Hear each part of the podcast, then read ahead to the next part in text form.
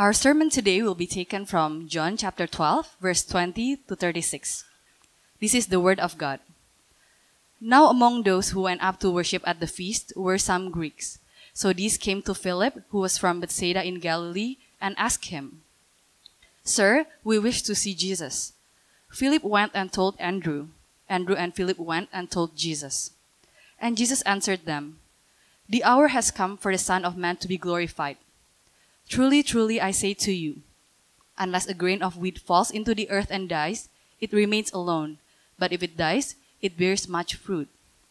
Whoever loves his life loses it, and whoever hates his life in this world will keep it for eternal life. If anyone serves me, he must follow me, and where I am, there will my servant be also. If anyone serves me, the Father will honor him. Now is my soul troubled, and what shall I say? Father, save me from this hour, but for this purpose I have come to this hour. Father, glorify your name. Then a voice came from heaven I have glorified it, and I will glorify it again. The crowd that stood there and heard it said that it had thundered. Others said, An angel has spoken to him. Jesus answered, This voice has come for your sake, not mine. Now is the judgment of this world. Now will the ruler of this world be cast out. And I, when I am lifted up from the earth, will draw all people to myself. He said this to show by what kind of death he was going to die. So the crowd answered him, We have heard from the law that the law that the Christ remains forever. How can you say that the Son of Man must be lifted up? Who is this Son of Man? So Jesus said to them, The light is among you for a little while longer. Walk while you have the light, lest darkness overtake you. The one who walks in the darkness does not know where he is going. While you have the light, believe in the light, that you may become sons of light. Thus says the Lord. Thank you, Emily. Morning, church. We will continue in our series through the book of John uh, in this Easter Sunday. And as we've just read, we saw that Jesus is having a conversation with a group of people, with a crowd. And just to remind ourselves of the context of all that's happening here so that we can actually get uh, the full meaning of the passage. One is that this was only days away from the crucifixion. The crucifixion is about to happen. So, one, the cross was right before Jesus. And two, also, they are having this conversation days away from the Passover celebration, the Passover feast. That's the feast mentioned in verse 20 for passages today. The Passover feast, just a reminder, is a Jewish celebration that happens once a year where millions of Israelites would come to Jerusalem and celebrate um, and remind themselves of the liberation they've experienced from the Egyptians in Exodus. They would do this every year to remind them that we've been delivered from Egypt, and hundreds, hundreds of years uh, uh, they've been they've been doing this. And one more thing about the context of this passage that we saw last week is that during this particular Passover celebration, things were a bit more festive than usual. Why? Because Jesus, who this whole time has been claiming to be the Messiah, the Redeemer, he just raised Lazarus up from the grave, and this guy is now attending the feast. Everyone was a little bit more excited than usual. Why? Because last week we saw that the crowd here thought that Jesus who claims to be the Messiah, who claims to be the Redeemer, is finally here to do his job and free them. Free them from who? From the Roman military that were occupying them at the time. They were, they were waving palm tree trunks, if you remember, signifying a military coup. Come on, Jesus, save us from the Roman um, um, uh, slavery that, that we're in. And, and, and last week we saw them crying Hosanna, which means, please Lord, save us, as Jesus was walking into Jerusalem. So the scene here, let's, let's put our feet in, in that time. There are millions of Jews that were celebrating a feast where they're reminded of the victory and deliverance they had from the Egyptian slavery, who are also sick of the current Roman invaders that they have now. They wanted Jesus to do his job as a Messiah, as a Redeemer, and to lead what? A revolt. Give them back their country. Give them back their freedom. This is what they thought redemption meant. This is what they thought the Messiah was supposed to do. Give me back my life, they said. And to all this, Jesus responds in our passage today in the most unexpected way, almost even disappointing, maybe, to these people. To these millions of people, begging Jesus to free them and give their lives back. Jesus said in verse 25, Whoever loves his life loses it. And whoever hates his life in this world will keep it for eternal life. Imagine what the crowd must have thought. What? That's not what the Messiah is supposed to say. That's not what the Redeemer is supposed to say. You're supposed to say, okay, I'll beat the Romans for you. I'll give you your life back. I'll give you your world back. What's all this talk about losing my life and hating my life in this world? That's not what the Messiah is supposed to do. That's not what redemption is all about. It's a whole new category for them. And here's what Jesus is saying to them and to us today.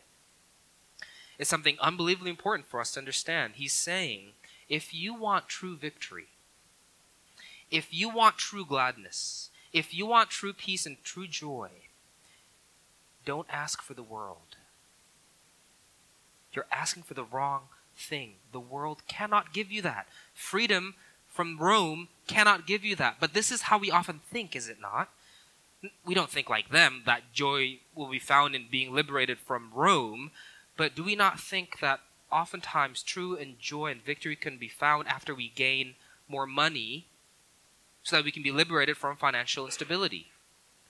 Don't we often think that victory and, and, and joy can be gained when we find a love interest that will liberate us from our singleness? Do we not often think that joy and love and victory will be found when we have a successful career and we're finally liberated from professional mediocrity? Is that not the same attitude we often have? We ask Jesus for these things for the world. Then I'll be truly victorious. Then I'll be truly happy. When I've gained these worldly things, then I'll be liberated from whatever it is that you think bondages you. What Jesus does here as he, he, he blows the whistle and reveals to us that's a lie. That's a lie. That's not what your heart actually wants. You might think it's what you want, but it's not. So, what is the thing that Jesus claims to be the actual desires of our heart? Well, let's study our passage today. Three things to point out. The true desire of our heart, point number one. Point number two, the sluggish default of our hearts. And finally, a beauty that realigns our hearts. The true desire of our hearts, the sluggish default of our hearts, or the lazy default of our hearts, and the beauty that realigns our heart. Let's jump to the first point. The true desire of our hearts. What is it that our hearts really want? So let's start in verse 20. We see that this feast that's meant to be for Jewish people, there were Greeks there. Now, among those who went up to worship at the feast were some Greeks, verse 20 says. Greeks were non Jewish people. So, why are there non Jews there for a Jewish festival? Well, well, back then, there were some Greeks who also wanted to worship Yahweh. They wanted to become Jewish, so to speak, uh, in that they wanted to be part of those who worship Yahweh, God, the Old Testament God. And they, they would join these feasts, although they were so restricted to the outer courts temple. So the Jewish people will get the inner courts, and, and, and the Greeks who wanted to worship Yahweh will be restricted to the outer courts. That's how the temple worked back then. So these Greeks who were in the outer courts said in verse 20 to Philip, who probably thought they probably thought Jesus was in the inner court, they said to Philip, Sir, we wish to see Jesus. Philip went to Andrew, and then they both went to Jesus in verse 22, telling him, Jesus, some Greeks, some non Jews are here to see you. And Jesus responds in kind of a funny way, verse 23. He doesn't say, okay, I'll see them, or okay, I won't see them, which is what we expected he would say. But his response feels kind of disconnected to the to the to the uh, uh, to the information that he was given. He says, "Hey, hey, Jesus, there's some Greeks here to see you," and he says, "The hour has come for the Son of Man to be glorified." That's a that's a funny answer. That doesn't really connect. What's that about? Well, the phrase we stick with me here it'll, it'll, make sense. The phrase the hour throughout the book of john refers always to a time when jesus will be crucified and later resurrected. And what's important to note that up to now every time jesus talks about the hour it's always future tense in the book of john. The hour will come the hour will come. But now for the first time in the book of john in chapter 12 jesus speaks of the hour as if it's a present tense. He doesn't say the hour will come he says the hour has come but why? What's different now that didn't exist before? What's the factor now that has brought the hour that was in the future tense to be in the present tense? Because there were non Greeks there. Because Jesus sees now that the world is ready to behold him. And why is that significant? Because it tells us who the gospel is for, who the cross is for. Not just the Jews, not just a particular people group, but to all tongues, tribes, and nations, the ends of the world, the world, and, and, and the world now, who are to be recipients of the cross, is there. The hour, the time for the cross has come. And now, before the presence of the world, Jesus says something unbelievably countercultural, whatever culture you're from. He, he even begins a sentence with the phrase, truly, truly, in verse uh, 24, as if he knew that our hearts would need extra convincing to tell us that this is true. Let's look, look at verse 24, 26. What does Jesus say to the world? The hour has come for the Son of Man to be glorified. Truly, truly, I say to you, unless a grain of wheat falls into the earth and dies, it remains alone. But if it dies, it bears much fruit. Whoever loves his life loses it, and whoever hates his life in this world will keep it for eternal life. If anyone serves me, he must follow me, and where I am, there will my servant be also. If anyone serves me, the Father will honor him. And, and just think about what the Jews must have thought. Think about what the, what the people there that heard him must have thought. Hold on. You just said the hour has come for the Son of Man to be glorified. What does death have to do with glory? What does serving somebody else have to do with joy? What does happiness have to do with losing the world? Doesn't glory and splendor and joy have to do with getting more of the world? Doesn't it have to do with gaining freedom to do what we want in this world? That's what I thought joy was about. That's what the world has taught me happiness can be found. And Jesus is saying, it's a lie. You've been fooled. It's a lie. Don't believe it. We've been fooled our whole lives to thinking that true joy and fulfillment can be found by holding tightly to our lives. We've been fooled to thinking that joy and fulfillment can be found by gaining more worldly things. And Jesus speaks to us here, reveals to us that's not what you truly want. Here's what your heart wants. And you actually know this is what your heart wants. You know this to be true. I'll show I'll show this later. What our hearts really want is not to gain the world. Here's what your heart wants. Your heart wants to be swooped up into a love relationship so intense that it makes the world seem like nothing. That's what you want. You want to be swooped up in a love relationship so intense that the world feels like nothing. And, and let me show us how deep inside we know this to be true.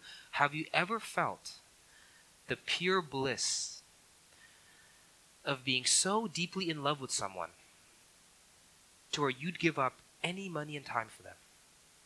See, we've been fooled to thinking joy could be found in gaining more time and money for ourselves. But think about your lives and your experiences. You're not happiest when you've gained more time and money. You know when you're happiest? When you're in such deep in love with somebody, you'd have no problem giving up money and time for them. You remember those times? Now, it happens in different situations and different seasons of life that we're in. Go back to high school. It's 2 a.m. in the morning. You're supposed to be asleep. But instead, you've spent all your time in Pulsa talking to the person you thought was going to be the love of your life, and maybe it happened to be true for some of you. And you spent the past hour deciding who's going to hang up first. You hang up. No, you hang up. Somebody hang up. That's when you're happiest. Not when you've accumulated more time and pulsa for yourself, but when you've found someone whom you'd be glad to give up your time and pulsa for. Is it not? See, we often think we'll be most joyful when we make it big and when we are successful in our careers, when we make a lot of money and own a lot of nice stuff. No, it's not. That's not what your heart truly wants. What do you want? You want to be swooped up by love so intense where your career, your money, and your stuff, stuff, it's just stuff, becomes second place for you. Parents, do you remember that point in life where we're at our, at our most sanest, and it's the day when your child was born? You remember that? And you see them looking deep into your eyes for the first time. And for a split second, your career, your money, your stuff moves down a few levels in your heart value list. You remember that? And you and you say to yourselves silently, I'll do what I need to do to provide for you. I'll spend what I need to spend to protect you. I'll give up whatever time I need to give up for you. I will never miss a soccer match or a chess match, whatever you end up being into. I'll always cheer you on because I'm in love with you. That's what your heart really wants, and you know it to be true. Not the world. What your heart really wants is to find a joy of being swooped up by love so intense you'd have no problem giving the world up for. Jesus here is merely revealing a truth that you already know to be true and pointing out the way we know our hearts actually operate. I know right now you think, Jesus said, I know right, time you, right now you think that you want the world. I know right now you think you want freedom from Rome. I know right now you think you want freedom from financial difficulty. I know right now you think that you need freedom from career mediocrity. That's not what you want. You know what it is you actually want? I'm using this at the term of being cheesy here. What your heart really wants is to find love abandoned. You want to find love abandoned. You want to find somebody so in love with that you're willing to sacrifice the world for. Look at verse 26. Hating the world, when Jesus talks about hating the world, it's not about having a grudge against the world. It's not about just hate for hatred's sake. It's about being so in love with Jesus that in comparison to that, your love for the world doesn't even compete you despise and give it up in a split second because of him. The focus is to have a love abandoned for Jesus. Look at all the personal pronouns Jesus uses in verse 26. If anyone serves me, he must follow me. And where I am, there will my servant be also. If anyone serves me, the Father will honor him. This is the purpose of your existence. He's saying, don't hate the world for hatred's sake. He's saying this is the missing piece you've been looking for your whole life. To be so lost in love with Jesus, he says, that your love of this world will grow slowly dim. In the state of love abandoned to me, that's when your heart will be truly joyful. So stop asking me for more of the world. Can't you see that's not what your heart truly wants? Ask me for more of me. But here's a problem with our hearts and I know this to be true with my heart, it's easily fooled. It has over and over again. How many times have we been so convinced that what we want is the world and forgotten the joys of being in a state of love abandoned? Too many times. And we'll continue to forget over and over again. Let's go to our second point the sluggish default of our hearts. See, the thing with our hearts is that it's fickle it so quickly and it so automatically gravitates to worldly ease and immediate comfort. So much so that it often fools itself to thinking that there is where he can find true joy and happiness. That is where he can truly find victory in the world. How many times have you heard this? Or how many times have you been in part of this conversation?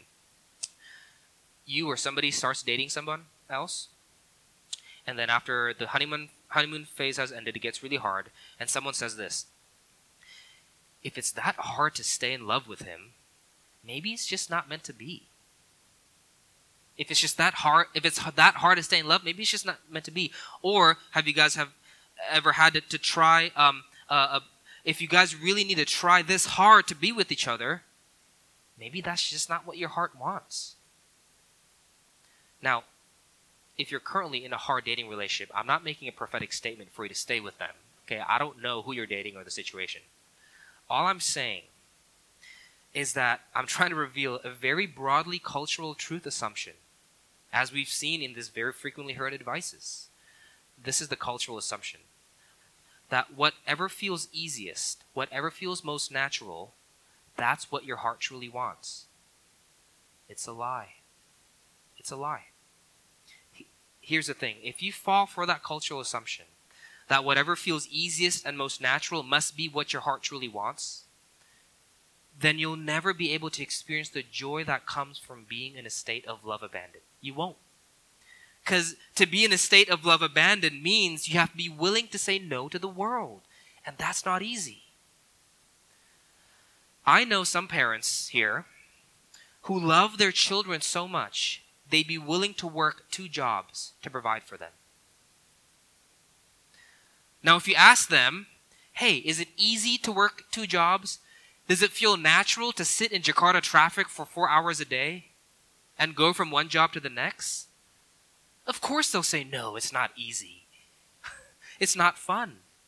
But the fact that they don't enjoy working two jobs and sitting in Jakarta Af- traffic for four hours in a day for their children's well being doesn't mean they don't love their child. It actually means the exact opposite. The fact that they're willing to stick it through is a testimony to how much they do love their children. You see? The world will tell you this oh, if it's that hard to stick it out, man, your heart must not really want it. Jesus says this Oh, it's, it's that hard to stick it out? Man, that must mean your heart really, really wants it. You see? The world says what you love can be found by looking at whatever comes easiest to you. Jesus says what you love can be found by looking at what it is you are willing to do the hard work of sacrifice for. Look at verse 27. Was it easy for Jesus to go to the cross? Did it feel easy and, and quote unquote natural to him? No. It was hard. But he stuck to it. Look at what he said in verse 27. After proclaiming that the hour of the cross has come, he says, Now is my soul troubled. Jesus' soul was troubled. This isn't easy. What sh- but what shall I say? Father, save me from this hour. But for this purpose I have come to this hour. Here's what's happening. Jesus saw the hour of the, cro- the cross approaching. He saw all that he had to give up in order to be obedient to the Father. And he said, My heart is troubled. In other words, this is going to be really, really, really hard. And soon again in Gethsemane, he says, Father, if possible, let this cup pass by me. There's nothing easy about the cross. It wasn't an easy thing for Jesus to go to the cross. It doesn't mean that he doesn't love the Father because the cross didn't feel easy for him. No. The fact that he stuck with it, even though it was really, really hard, is not a testimony to the lack of love he has for the Father. It's actually a testimony to how much he loved the Father. Guys, to be in a place where you're being swooped up by love so great, you'd be willing to give the world for, is the most joyful place to be in. But it's also the most difficult place to be in. Because on a daily basis, there will be so many lesser loves wanting to claw its way to the throne of your heart. And you have to say no. I'll be the first to testify to this. My wife and my daughter and my son to be are the loves of my life. And being lost in this love I have for them is the best and most joyful place for me to be. But there are lesser things every day knocking on the door of my heart that I have to say no to. For example, one of the loudest knocks is something called ministry success. My wife and daughter are, are the loves of my life, but I also love success, and the enemy knows that very well. And see, on a daily basis, I hear the knock. I hear the knocks. Just spend four more hours on your sermon. Make it better. Don't you want people to be impressed? Don't you want to have a big ministry?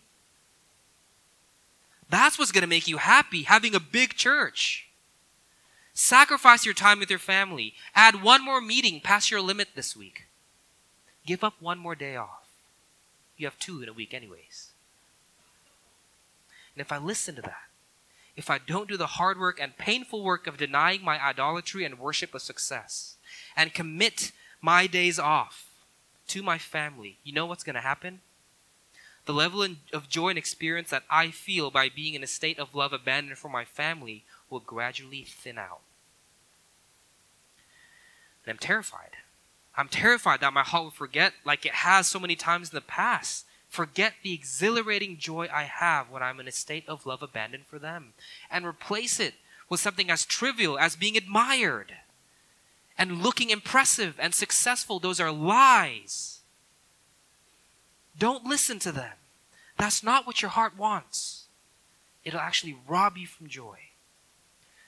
Jesus and God the Father in our passage today understands and knows how hard it is to remain in the state of love abandoned for Him. Look at verse 28 29. They know how hard it is for us. After Jesus said in verse 27, Father, glorify your name, in verse 28, a voice came from heaven, I have glorified it, and I will glorify it again. The crowd that stood there and heard it said that it had thundered. Others said, An angel has spoken to him. Jesus answered, This voice has come for your sake, not mine. So people couldn't really make out exactly what they heard. Some thought it was thunder. Some were able to discern enough to where they know that someone spoke certain words. Either way, after Jesus revealed to them what the voice was about, they all knew that it was for them. Whatever it was, it was some kind of message confirmation from the heavens of Jesus' teaching and his mission to die on the cross. In other words, here's what that whole thing was about. In the dawn of the darkest night, right before Jesus would go to the cross, right before Jesus had to say no to the world, the Father intrudes into the scene and confirms Jesus' mission. I will glorify your work. Go on. I know your heart is troubled. Move forward in your state of love abandoned for me, even if you must give up the whole world. Keep going. But Jesus didn't really need that in that he was imperfect and sinful and he needed extra encouragement. No, he, he said, This voice wasn't for me, it was for you because Jesus knew that the disciples too will soon face difficulty. Us, his followers, will too face difficulty in living in a joyful state of love abandoned for Jesus. It won't be easy for us either. They too, we too, will feel troubled. Just like Jesus did here before he was asked to give up his life for the love of his Father. We too will have lesser things contend for the throne of our hearts. They'll knock. And it's going to be so tempting to say, well, whatever feels easiest, I'll, that's what my heart wants. I'll go with that. Jesus is saying here, when you hear those troubling knocks, just like I'm hearing now, my heart's troubled, when you're faced with the difficult choice of choosing to remain in a state of love abandoned for God or to let the world in, remember the, the difficult crossroads I'm in today. Remember how I chose the cross. Remember how this is a decision affirmed by the heavens itself through this voice. You'll need to remember this moment. You will. This voice has come for your sake to encourage you to remain in a state of love abandoned. Because believe me, the world will come knocking and they'll come knocking hard. Remember how I chose to be lifted up, verse 32. This is to show what kind of death he was going to die, verse 33 says. In other words, remember how I chose to be nailed and to be lifted up on a cross and said no to the world to remain in a state of love abandoned with the Father, for His glory, for my joy. Remember, follow me, trust me, and do the difficult work of saying no to the world. But the crowd still didn't get it. Just like we so often don't get it. Verse 34 said, They said, What do you mean the Son of Man must be lifted up? What do you mean he must leave and, and die and all this stuff? Well, they couldn't take it all in, they couldn't grasp it. Do we not also have a hard time grasping this? Does not the world still have a hold on us to, to where we every day say yes to the world and choose to abandon this love relationship we have with the Father? So in verse 35 to 36, Jesus responds to the crowd's confusion. But really, if you read his response, it's, it's nothing new. It, it's just, it just reminds them, walk, just walk in the light. Don't walk in the darkness, walk in the light. He didn't say anything new. Why? because Jesus realized what they needed, what their hearts needed to be convinced, is not to hear more words. What their hearts needed to be convinced is to see a beauty worth falling in love with, that they would abandon the world. To see something so beautiful, it'll align their hearts back to Him. You see, there's this is one other thing about our hearts, is that we can't command our hearts to enter into a state of love abandoned. We can't say, Come on, heart, love them. It doesn't work that way it works like this we must first be convinced that the thing we're about to be abandoned for is truly beautiful to us and is worth giving up the world for. or else our hearts won't fall for it. This is why Jesus knew they didn't need more information. They needed um, uh, to see something. Let's go to our last point a beauty that realigns our hearts. Look, what your heart needs is to see how beautiful Jesus is. That's the only way you're going to fall into love abandoned. Only when we see this will we fall into it. Well, where in our text do we see Jesus' beauty? I see him saying words, I see him interacting with people. I don't see his beauty. Go to verse 31. Look at the beginning of verse 31. This is a funny verse. As the hour of the cross was approaching, Jesus says, Now is the judgment of this world. Why? Because the world, we all have sinned. We've all fallen short of the glory of God. We've all said yes to lesser things. We've all replaced the one true God um, with created things and chosen the world. We deserve judgment. But think about how weird this is. If the one who deserves judgment is the world, i.e., you and I, and everyone in the world, then why was Jesus the one crucified? If the world was the one who deserves judgment, doesn't that mean that the world should have been crucified? Doesn't that mean that the world should have been punished? Not Jesus. How do we make sense of this confusion? Well, the only way to make sense of it is that this must somehow mean that on the cross, somehow, the judgment rightfully meant for the world was put on Jesus on the cross, the judgment meant for us, Jesus took upon himself. And this is the only way verse 24 makes sense. Truly, truly, I say to you, unless a grain of wheat falls into the earth and dies, it remains alone. But if it dies, it bears much fruit. Who is this grain of wheat? Jesus is. Who is the fruit that comes uh, uh, to life as a result of this death? Those who would trust in it, in Him you and I who've put our faith in Jesus Christ. In other words, Jesus saying this unless he knew, unless I died, you cannot be saved. Unless I died, I can't be with you. In other words, what happened on the cross, he denied the world so that he could have us. He denied the world so that he could pay for the judgment that was supposed to be ours. In other words, Jesus had love abandoned for you. You see? to where he hated his life on earth. On the cross, he said no to comfort. He said no to popularity. He said no to riches. He said no to more personal time. For you. And let's not miss this. The world came knocking on the door of his heart. Oh, yes, it did. Satan tempted him to not go there in Matthew chapter 4. Peter didn't want him to go there in Matthew chapter 16. You shall not die, Lord. His own soul was troubled here in verse 27. Again in Gethsemane, he would be sweating as if there were drops of blood. The world came knocking. And what would have happened if he gave in? What would have happened if he said, You know what? My heart wants what's easiest. What would happen if he chose comfort? If he chose what's easy? But instead, he chose you. Because he found you to be somebody worth losing the world over. And now, because he's paid the full price of our judgment on the cross, there is no longer anything that can stop him from being with you. Remember the Greeks in verse 20 we talked about earlier? Who weren't allowed to get close to the inner temple and worship, but they're kind of cast out to the outer temples? It's not really about race, it's about personal uh, righteousness. They thought that non Jews were less righteous and somehow can't get as close to God. And isn't that what man made religion teaches us? You must be at a certain level of righteousness before you can have this love relationship with God. When Jesus died on the cross, remember what happened in Matthew chapter 27? The curtain that blocked the inner, uh, most holy part of the temple was torn in two, saying, You can enter now. All of you.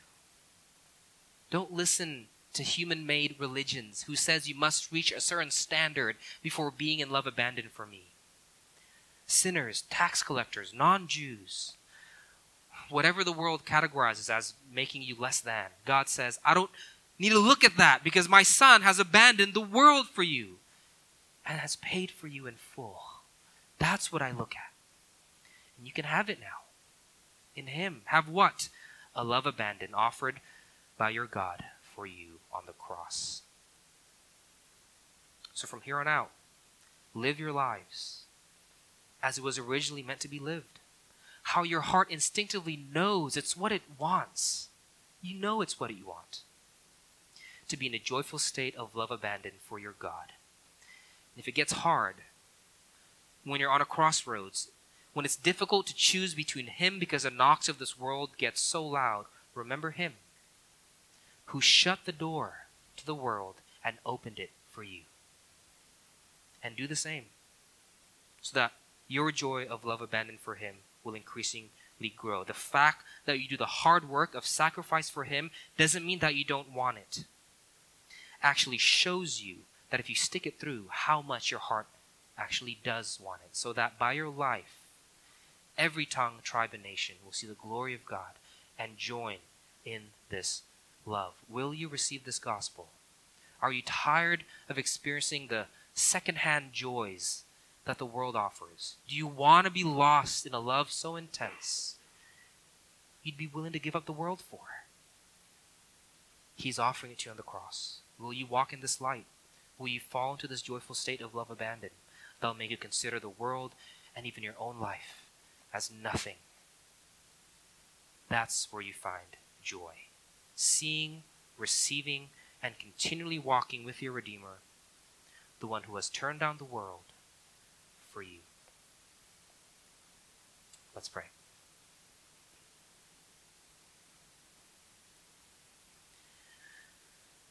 Father, take the world. My heart wants it. When I daydream, I daydream of success. When I daydream, I daydream of applauses and admiration and financial stability and rest and being freed from singleness. And Lord, these things aren't bad, they're not evil in themselves. But let it never be the things that take over the throne of our heart. That's not where we find joy. Remind us of what our heart wants to be so in love with you that our pulsa, our time, our money, our career, our riches, our stuff mean nothing. Bring us there as we sing of your cross and as we're reminded of your gospel through your word. In Jesus' name we pray. Amen.